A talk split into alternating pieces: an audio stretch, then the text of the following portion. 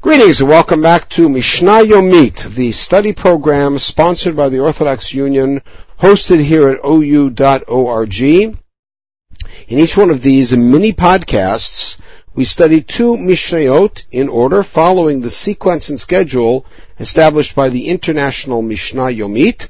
My name is Yitzchak Etshalom and I'm honored to be studying Masechet Ketubot with you. We are now in the sixth parak, at the end of the sixth parak, going to study the final Mishnah of the sixth parak and the first of the seventh parak.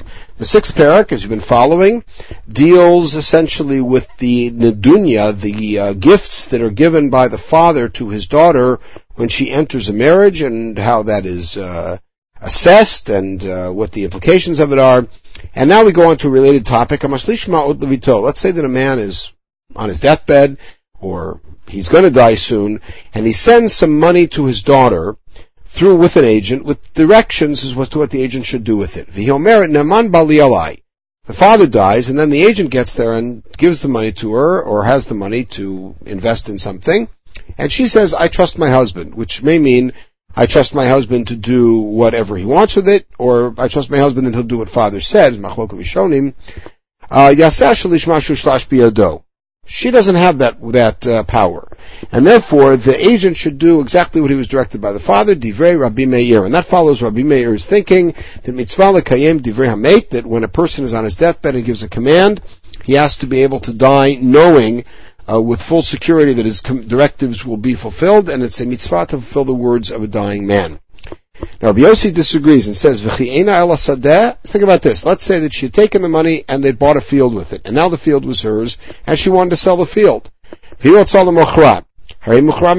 sale would be good immediately. In other words, she has full power. This money is a gift to her, so why can't she also direct it to her husband?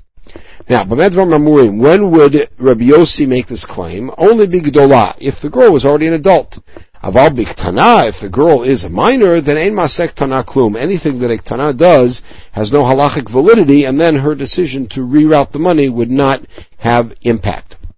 Okay, the seventh parak uh, is a parak which actually plays a critical role in all of Seder Nashim because it deals with Nidarim, and according to the Gemara at the beginning of Sota, is the reason that Masechet Nidarim follows Masechet Ketubot, which then of course leads to Masechet Nazir, which is a follow-up of Nidarim, which of course leads to Masechet Sota, because of the juxtaposition of Sota and Nazir in Sefer Bamidbar, and Rebbe's famous drasha, Kol Sota Bekil Kula Yazir Atzom In any case, uh, we will begin Parakamadir. Hamadir Tishtom If a man issues a neder, in which his wife is not allowed to get any benefit from him. Now, important to note, that nidarim come in two flavors. There's nidre hekdesh and nidre isur.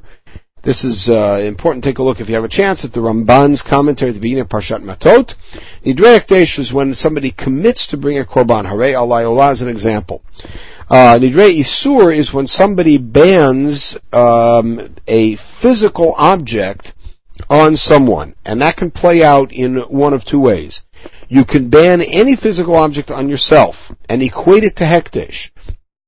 So you could say that uh, food from this particular store or this particular neighbor's yard or whatever it is, asur to me. The other possibility is you can prohibit anything that is yours on anyone. So you could say that uh, this person is banned from coming into my yard or is banned from uh, eating from my dishes or whatever it may be. So if a man issues a neder, banning his wife from getting an honor from him, if the ban is a temporary ban until 30 days, Yamid Parnas, he then has to get a middleman who will feed her and take care of her, as is his responsibility, and then he has to, to somehow pay that guy in a way that doesn't violate the halachot of Nidarim. Yater Mikain, but if it's a longer neder than that, or he doesn't uh, repeal it within 30 days, Mishayla, Yotzivi Tank Tuba, he has to divorce her and give her full Tuba. He can't live like that. Now Rabbi Yehuda puts a little bit of a twist into it. He says, "Israel chodesh echad yikayim." If he is a um, a Yisrael, meaning a non-Kohen, for the implications for remarriage, that's the problem. Then for one month he should keep her around and use the parnas. If it's as much as two months, then he really does have to divorce her because worse comes to worse, if he gets uh, gets his uh, head back in place and does the right thing, he can remarry her. But Kohenet, if he's a Kohen, so she's an Eshet Kohen, Shnai Mikayim, even for two months he should keep it and feed her through the middleman.